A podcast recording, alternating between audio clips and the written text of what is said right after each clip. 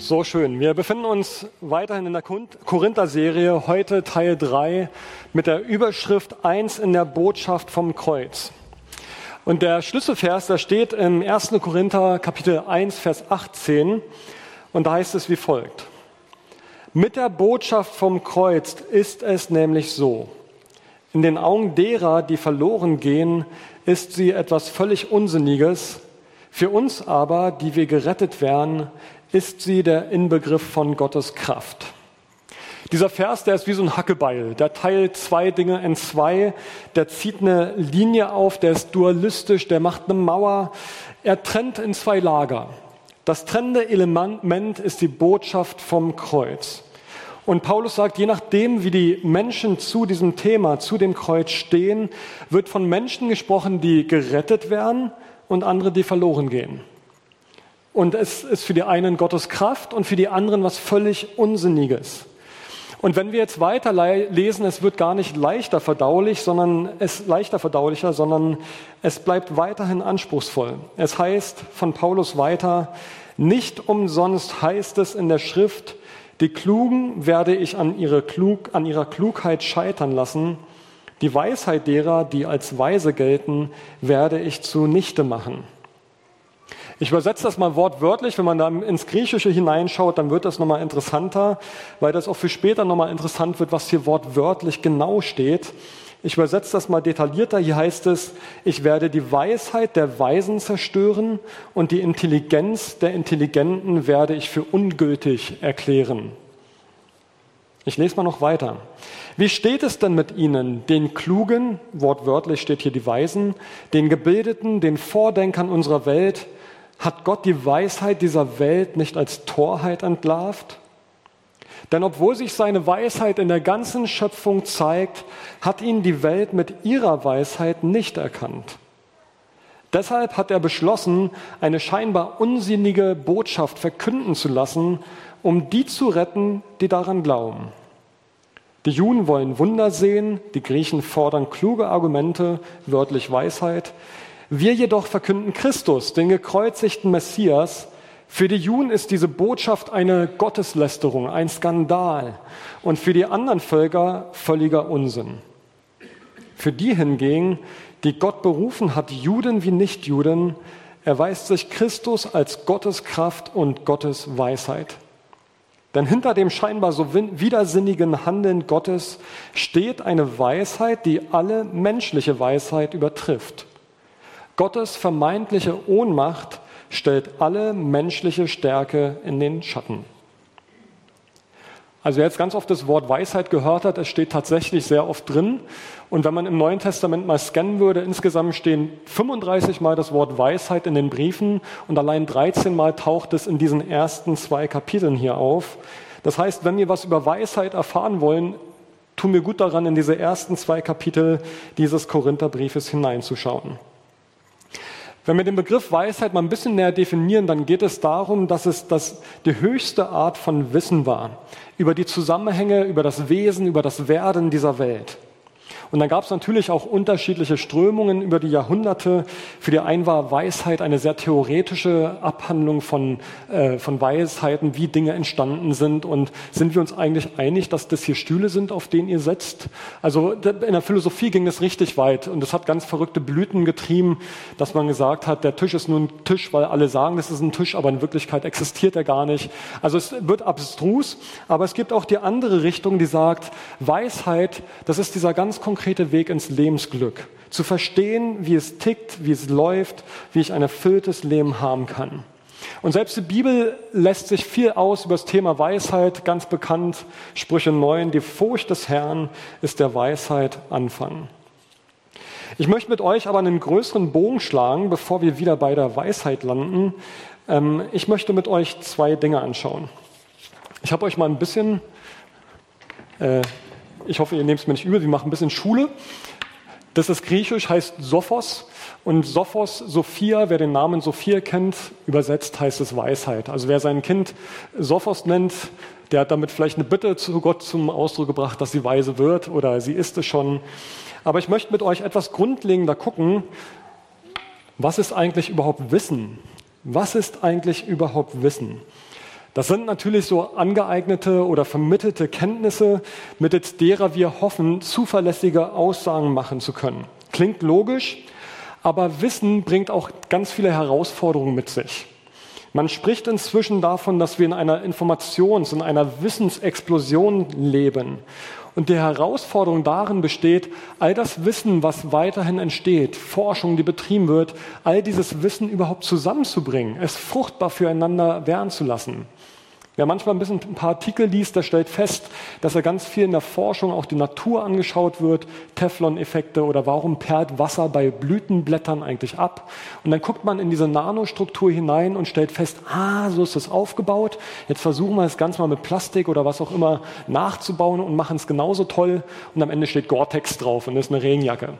Also so, so in der Art, bisschen sehr vereinfacht, aber man guckt sozusagen, wie kann man Erkenntnisse von der einen Seite für einen ganz anderen Bereich fruchtbar machen und gewinnbringend werden lassen. Aber hier ist genau die Krux, man schafft das gar nicht mehr. Weil so viel Information, so viel Wissen laufend entsteht, Forschungsrichtungen immer detaillierter sich im noch kleineren Detail hineinarbeiten, dass man gar nicht mehr es schafft, dieses ganze Wissen, was da angehäuft wird und entsteht, füreinander fruchtbar werden zu lassen. Es wird sozusagen nicht produktiv füreinander. Gibt auch noch andere Aspekte. Wissen ist Macht kennen wir alle. Wissen ist Macht. Wenn ich was weiß über jemand anderen, was ihn diskreditieren könnte, dann könnte ich es anderen erzählen. Ich könnte aber auch Geld dafür verlangen, dass sie es nicht erzählen. Machen wir nicht, denke ich. Aber wir wissen aus den größeren Kontexten, dass es diese Skandale immer wieder gibt. In der Politik oder auch im dörflichen Kontext, ganz groß, ganz klein. Wissen ist Macht. Ich kann Wissen haben, mit dem ich andere Menschen auffliegen lassen kann. Ob das am Ende alles stimmt tatsächlich, was ich da kolportiert habe, gar nicht wichtig. Wissen ist Macht. Und Gerüchte können auch Macht sein. Wissen ist Macht. Oder Verschwiegenheitsklauseln im Firmenkontext, Betriebsgeheimnisse, die gewahrt werden müssen, weil Wissen nicht nur Macht ist, sondern unheimlich viel Geld wert sein kann. Geistiges Eigentum, was durch Patente geschützt werden soll. Also Wissen ist vielseitig, total faszinierend, kann zum Guten wie auch zum Schlechten eingesetzt werden. Und genial ist es eigentlich dann, und das kennt, denke ich, jeder von uns, wenn Wissen anfängt, sich zu verknüpfen. Also wenn zum Beispiel in der Beschäftigung mit Mathematik auf einmal Zusammenhänge entstehen, ich verstehe auf einmal die eine Formel mit der anderen und ich kann das alles darstellen, sind Effekte, die ich nie hatte, ist mir komplett unvertraut. Für mich ist Mathematik komplett ein rotes Tuch, aber ich habe es erlebt tatsächlich bei, bei den Sprachen, Griechisch, Althebräisch. Du fängst an und am Ende am Anfang knabberst du an diesen blöden Vokabeln und, und an diesen ganzen grammatikalischen Formen und die, das sieht auch alles komisch aus. Und dann lernst du das Zeug auch noch zu schreiben, aber irgendwann entsteht dieser Zauber, wo du merkst, dir erschließt sich eine fremde, uralte Sprache. Die wird deswegen nicht einfacher, aber sie ist faszinierend und sie macht etwas mit dir. Also mit allen Themen, wo wir uns mit beschäftigen, kann eine Faszination entstehen, weil Wissen sich zusammenfügt und kombiniert wird. Und das Spannende ist, für all das gibt es ja Forschung. Ne? Das heißt, für das Thema Wissensaneignung gibt es auch einen Forschungsbereich. Das sind die Erkenntnistheorien. Und die Erkenntnistheorien, das ist wiederum ein Bereich der Philosophie. Philosophie. Philosophie, das Wort, ich gehe später gleich nochmal darauf ein. Die Erkenntnistheorie, die ein Unterpunkt zur Philosophie ist, die beschäftigt sich damit, wie wir Wissen uns aneignen und sie beschreibt auch wieder eine große Spannung. Nämlich die Spannung, dass wir gerne auf der einen Seite Wissen in der Art anwenden möchten, dass wir am Ende Sachen fixiert bekommen. Dass wir sagen können, das Ganze ist so und so und auch gar nicht anders. Ja, wir haben gemerkt, Corona war so eine Zeit, das ist alles so und so und nicht anders. Und wir haben gemerkt, wir wollen Sicherheit haben, wir wollen Klarheit haben. Und je nachdem, man sucht dann einfach eine Fixierung, die einem hilft, Sicherheit bei Unsicherheiten zu gewinnen. Ich habe zum Beispiel die Hoffnung, dass diese Bühne mich trägt. Das ist meine Annahme. Ich hoffe, das ist gut konstruiert worden. Ich war damals nicht dabei, aber kann ja sein, dass hier drunter ein Wasserschahn ist. Das fault und auf einmal flupp bin ich weg. Ja, aber die Annahme, die wir alle haben, bis zum Ende der Predigt hoffentlich trägt diese Bühne, diesen Flügel und auch mich. Aber das Problem ist, das ist nämlich diese Spannung im Bereich der Erkenntnistheorie, dass all diese Wahrnehmungen und all diese Annahmen, die wir haben, unserem biologischen Wahrnehmungsapparat, Augen, Kopf und so weiter, gefiltert und interpretiert werden und erst dann bei uns ankommen. Ja, alles, was wir sehen und hören, wer weiß, was ihr nach dieser Predigt über diese Predigt sagen werdet. Also den, der eine hat vielleicht geschlafen und ist total erholt, der andere sagt, ich fand das total interessant. Ich habe manchmal auch schon gehabt, Leute kommen nach der Predigt und sagen, Simon, der Gedanke hat mich mega angesprochen. Und ich dachte, hey, das habe ich nie gesagt, das war auch gar nicht Thema. Also total spannend, ja, was manchmal rauskommt. Ähm, gut, dass es keine Mathematik ist, die wäre eindeutiger auf jeden Fall. Aber diese Spannung, dass mit dem, was wir oben drauf sitzen haben und mit unseren Augen und Ohren, wird alles gefiltert. Und die Erkenntnistheorie sagt deswegen, alles, was du denkst und glaubst und wahrnimmst, ist relativ. Ist alles gefiltert. Ist alles auch Kultur, in der wir groß geworden sind. Es könnte alles auch ganz anders sein. Das kann man alles nachlesen, also wenn ihr die Begriffe mal nachschlagt, äh, könnt ihr das gerne mal nachschauen. Aber worauf möchte ich hinaus? Warum füge ich das hier überhaupt ein? Weil es uns zu der Frage führt, was wir letztlich überhaupt mit Gewissheit überhaupt sagen und wissen können. Und auch hierfür gibt es wieder einen Begriff, den, ach nee, warte, das habe ich hier vergessen, ne? Sicherheit ist alles relativ, wir wissen eigentlich nichts. Und es gibt auch noch einen weiteren Begriff, das ist der Begriff der Letztbegründung. Und die Letztbegründung, das ist auch wieder ein spannendes Feld. Es ist diese Frage nach dem unzweifelbar, unbezweifelbar Erkennbaren. Also etwas, wo alles letztendlich seinen Anfang nimmt, wo ich genau weiß, das Ganze ist nur so und nicht anders. Die Philosophie spricht von Evidenzen, das ist aber zu detailliert alles. Aber spannend ist, dass diese Letztbegründung, die Frage nach den Anfängen, die stellt sich die Philosophie, die Theologie und auch die ganzen Wissenschaftstheorien. Alle suchen nach diesen Letztbegründungen. Und Letztbegründung, wenn wir da jetzt mal ganz an den Anfang spulen, Universum, wie ist das alles entstanden und so weiter, da hat ja Albert Einstein, den kennt der ein oder andere, der hat mal gesagt, das Universum, das war schon immer da. Das war seine Annahme. Es war schon immer da. Und wer jetzt fragt, ja, was war denn vor dem immer, da wird er sagen, ja, es war immer halt schon da. Aber immer ist ja ein Zeitbegriff. Also was, wie kann das gehen? Wie kann etwas ewig sein? Wir merken selbst beim Bibellesen, der Begriff Ewigkeit, der ist so ungreifbar, weil wir in zeitlichen Kategorien denken. Also immer ist ja auch so ein Zeitwort. Und dann kam Georges Lemaitre, das war in den 20er Jahren. Ihr wundert euch bestimmt, wo ich hin will, oder? Mit dem ganzen Thema. Die Bibel war ganz am Anfang mal, aber die kommt am Ende wieder. Wir machen nämlich einen Bogen und kommen am Ende wieder raus. Äh, Georges Lemaitre war ein stockkatholischer Jesuit und der hat als erstes gesagt und diese These in den Raum gestellt, das Universum dehnt sich laufend aus. Es dehnt sich laufend aus. Es hat nicht schon immer existiert, sondern es dehnt sich aus und genau wird immer größer. Es muss aber, das ist ja der logische Rückschluss, einen Anfang gehabt haben. Es muss ja irgendwo dann losgegangen sein. Und das Spannende ist aber, was unbeantwortet in all dem bleibt, sich empirisch und wissenschaftlich gar nicht fassen lässt, ist die Frage, was war davor? Das lässt sich nicht greifen. Ich zitiere mal Harald Lesch, den kennt manch einer, manch einer aus dem Fernsehen, ist ein Astrophysiker und Philosoph, hat einen Grund, dass beides zusammenkommt. Er sagt, nur dieses davor, was immer da gewesen sein mag, ist für uns empirisch, also wissenschaftlich, nicht zugänglich, lässt sich nicht messen und damit ist es kein Gegenstand physikalischer Forschung. Kein Gegenstand physikalischer Forschung. Mit anderen Worten, die Frage nach den Anfängen, nach der Letztbegründung, nach den Ursprung dieser Welt ist also nicht zuerst eine Frage der Wissenschaft, von woher wir es beantworten können, sondern es ist eine Frage des, des Glaubens, des Fürwahrhaltens. Es ist bis heute bis heute eine Frage der Philosophie. Es ist bis heute eine Frage der Philosophie. Und vielleicht schließt sich langsam dieser Kreis an dieser Stelle, dass Sie merken, am Ende, bei allem, was wir auch inzwischen schon wissen und wo wir sagen würden, ja, da ist schon eine große Sicherheit auch da, bei allem, was wir so haben, ist das alles doch eine Frage der Philosophie, der Weisheit. Und Philosophie äh, übersetzt heißt da Liebe zur Weisheit. Es ist einfach eine Frage von vielen Annahmen und von vielen Überlegungen, wo man vieles auch mit einer gewissen Gewissheit sagen kann und doch auch vieles mit einer großen Relativität behaftet ist. Die Liebe zur Weisheit, sie versucht zu ergründen, zu verstehen, was die menschliche Existenz eigentlich ist und woher sie überhaupt kommt. Und das Spannende ist jetzt natürlich, wie ergründet eigentlich Paulus? Und damit schließt man den Kreis wieder zurück zum Wort Sophos, Weisheit. Paulus schreibt an die Korinther, denn obwohl sich seine, die von Gott, seine Weisheit in der ganzen Schöpfung zeigt, hat ihn die Welt mit ihrer Weisheit nicht erkannt. Hier wird schon gleich mal deutlich, dass es unterschiedliche Erkenntnisse geben kann, ja? unterschiedliche Weisheiten, unterschiedliche Letztbegründungen geben kann, je nachdem, von woher man geprägt ist.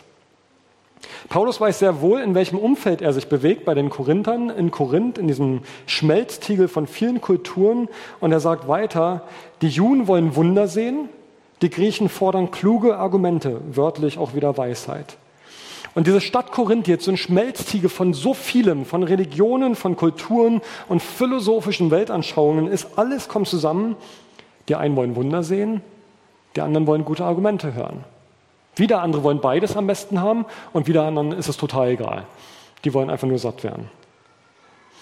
Das Spannende ist ja, wie soll Paulus glaubhaft seinem Umfeld, sei, er, sei es, dass er in Ephesus war oder auch in Korinth war, wie soll er den Menschen um sich herum glaubhaft erklären können, dass vor zwei Jahrzehnten ein Typ mal wieder auferstanden ist?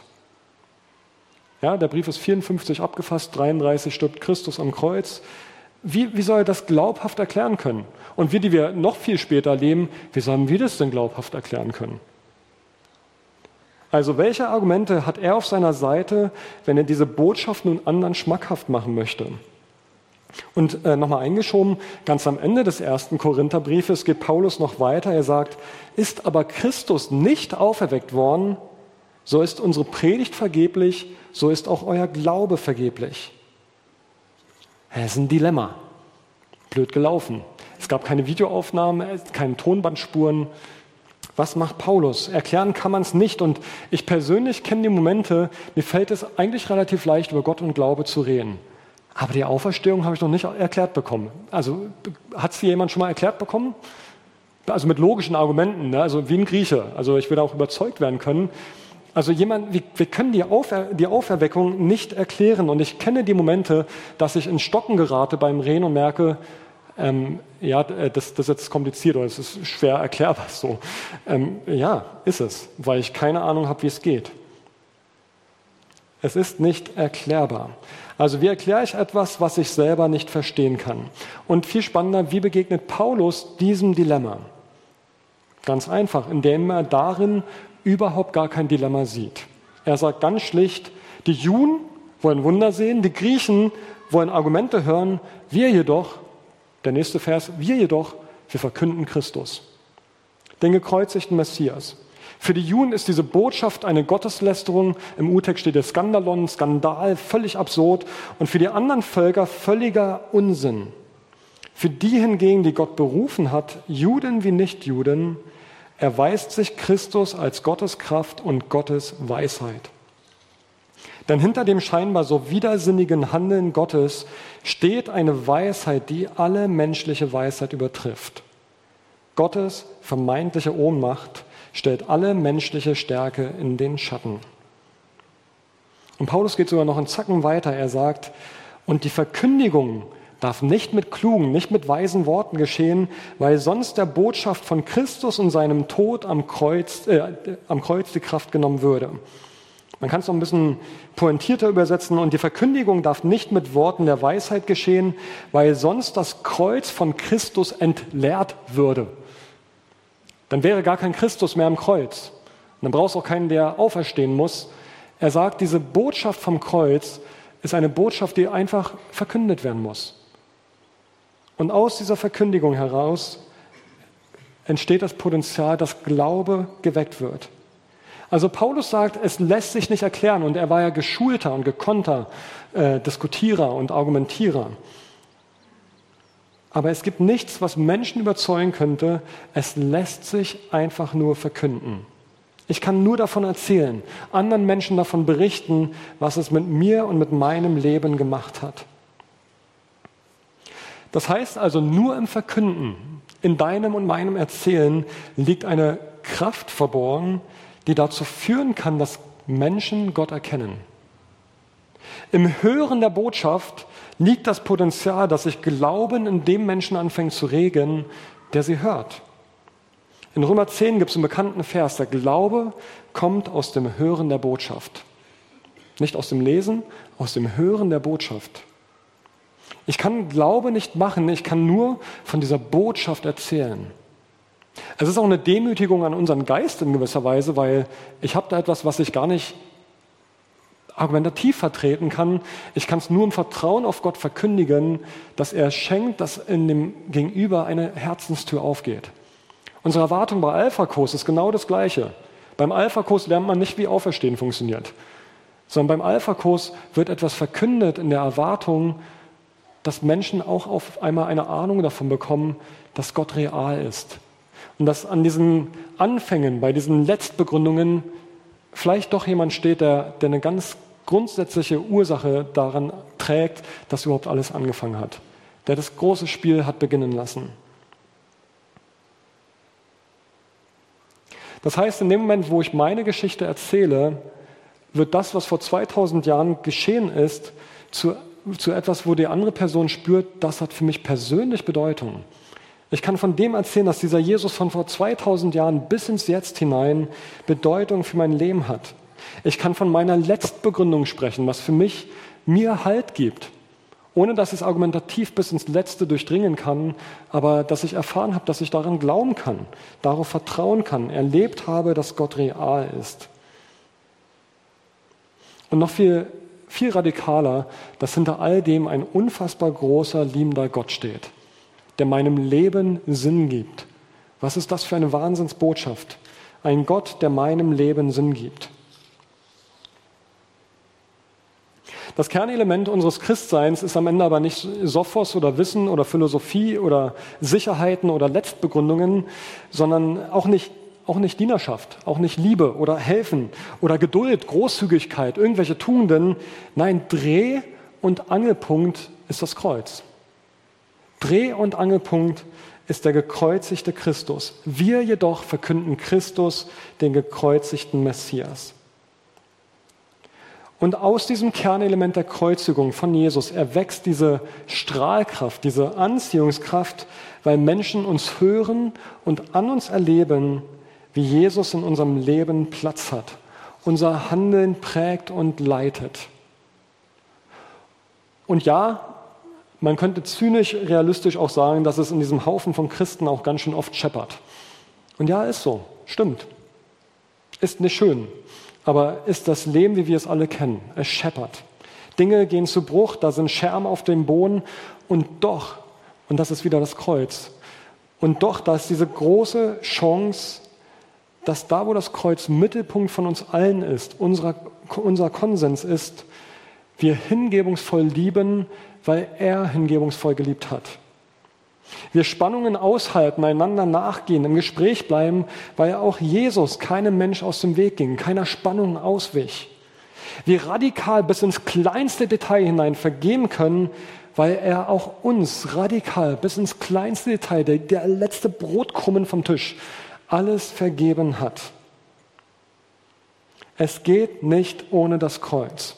Und diese Erfahrung, dass Jesus mich radikal geliebt hat, mir nachgegangen ist, mir komplett vergeben hat, bis ins letzte Detail, barmherzig und fürsorgend ist, dieses Geschehen am Kreuz ist die Geburtsstunde von Gemeinde, von christlicher Gemeinde. Wir berufen uns auf Christus, auf den gekreuzigten und auferstandenen Christus. Gott war schon immer da und wie auch immer es ganz am Anfang mal losging, Jesus ist der Grund, der Fels, das Fundament, auf dem Gemeinde steht, mit seiner Kreuzigung und Auferstehung steht Gemeinde. Ist Gemeinde ins Leben gerufen, ist die Geburtsstunde der Gemeinde. Diese Botschaft vom Kreuz macht uns eins. Ist der Grund, warum wir uns treffen. Sie versammelt uns immer wieder um Christus herum. In der Begegnung am Kreuz, und ich meine jetzt die Person Christus damit, verändert sich unser Herz. Weil wir checken, wir sind so radikal geliebt worden und sind es immer noch. Und mir ist komplett alles vergeben. Wie kann ich da noch irgendwas festhalten gegenüber irgendjemand anderem? Vergib uns unsere Schuld, wie auch wir vergeben unseren Schuldigern. Und zugleich ist die Botschaft vom Kreuz das Kernelement all unseres Erzählens, all unserer Geschichten. Es geht um keine theoretische Abhandlung. Es geht darum, mein Leben in der Berührung mit Jesus dem anderen zu berichten und transparent zu machen. Und dann aber noch einen Schritt weiter, dieses Geschehen am Kreuz ist nicht nur Geburtsstunde von christlicher Gemeinde, nein, und das, da wird es noch viel aktueller, das, was ich gerade schon angerissen habe, christliche Gemeinde, christlicher Gemeinde ist in die Wiege gelegt, also in die DNA reingeschrieben, dass das Geschehen am Kreuz für Gemeinde immer wieder zu Sternstunden werden darf. Sternstunden als ganze Gemeinde, wenn Konflikte da sind. Wir haben ein spannendes halbes Jahr hinter uns aber auch zur Sternstunde für dich persönlich, weil du Vergebung aussprichst oder Vergebung gewährst. Diese DNA, die vom Kreuz ausgeht, ist genau das, was für Sternstunden immer wieder neu in unserem Leben sorgen darf. Und die erste Sternstunde ist dieses selber ergriffen sein, ich bin geliebt, mir ist vergeben, Gott ist barmherzig mit mir. Und warum? Weil das Kreuz uns immer wieder aufruft und auffordert, zu lieben, umzukehren, zu vergeben, einander anzunehmen, Einheit zu sein. Ah, und total witzig. Und am Kreuz treffe ich auf einmal die anderen. Total schön. Und am Kreuz treffen wir uns wieder. Und wir brauchen das Kreuz unter uns, das Kreuz zwischen uns. Theresa hat es vor drei Wochen äh, schön bildlich gemacht. Das Kreuz in der Mitte und die ganzen Punkte ringsherum. Und wenn sich jeder einzelne von dieser Punkten, der du und ich bin, auf dieses Kreuz zubewegt, kommen wir einander näher. Und gleichzeitig sehen wir uns selber klarer, als wir es je sehen konnten. Diese Weisheit hier ist vielleicht für den einen oder anderen nach wie vor Unsinn und Blödsinn. Vielleicht guckst du zu über Livestream oder bist heute hier und sagst, ja, ich habe da eine andere Weisheit, bei mir ging es anders los. Ist voll okay. Ähm, und wir, wir kommen total gerne ins Gespräch über unseren, über unseren Unsinn, den wir glauben. Ist voll okay. Wir haben dich gern und wir, wir wollen das Gespräch, weil das ja eine gemeinsame Entdeckungsreise ist. Vielleicht ist aber auch jemand hier und sagt, boah, ich habe so Sehnsucht, äh, diese Weisheit Gottes glauben zu können, aber ich ringe mein ganzes Leben schon darum und tue mich einfach schwer.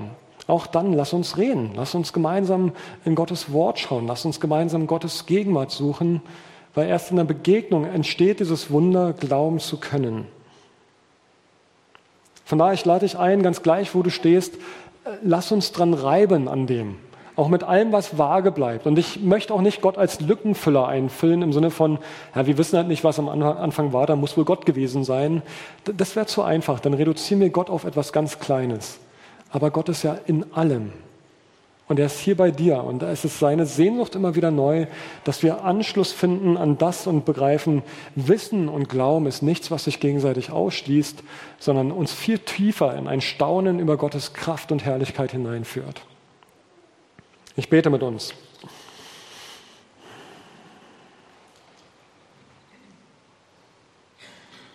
Jesus, wir, wir können über Gemeinde so unglaublich vieles sagen und es stimmt, wir, wir sind ein Haufen von Leuten mit lauter Fehlern. Und selbst wenn wir keine Fehler hätten, unsere Unterschiedlichkeit wird trotzdem zu Spannung führen. Aber du hast uns geschaffen in aller Unterschiedlichkeit. Und in dieser Vielfalt spiegeln wir deine Schönheit und dein, deinen Facettenreichtum wider. Und Herr, das Einzige, was uns wirklich zusammenbinden, zusammenfügen kann, ist das Kreuz, was uns immer wieder demütig macht, was uns dankbar macht was uns fröhlich die Andersartigkeit des anderen wahrnehmen lässt. Herr, schenk uns das. Und Herr, da wo in der Predigt jetzt vielleicht was drinsteckt, wo du tiefer ins Herz angesprochen hast, da, da geh uns nach. Danke, Heiliger Geist, dass du, dass du uns als Gemeinde zusammenhältst. Und wir beten, dass du das Band der Liebe immer wieder neu und kräftiger und enger um uns herum schnürst. Fordere uns heraus darin, uns in Liebe immer wieder neu füreinander und für den anderen zu entscheiden. Und Herr, es gibt gute Möglichkeiten, sich Hilfe zu suchen und zu sagen, hilf mir dabei oder Rechenschaft zu suchen, dass, dass wir uns Unterstützung suchen, die uns helfen, immer wieder neu uns für die Liebe und für Vergebung zu entscheiden. Danke, Herr, für die Schönheit von Gemeinde. Danke für die Vielfalt, auch bei uns. Danke, dass wir Gemeinde sein können. Danke, dass wir Spannungen aushalten und auch miteinander austragen können. Und erhalt uns darin immer wieder neu, dieses Band der Liebe, was uns beieinander hält. Ja, in deinem Namen, Jesus. Amen.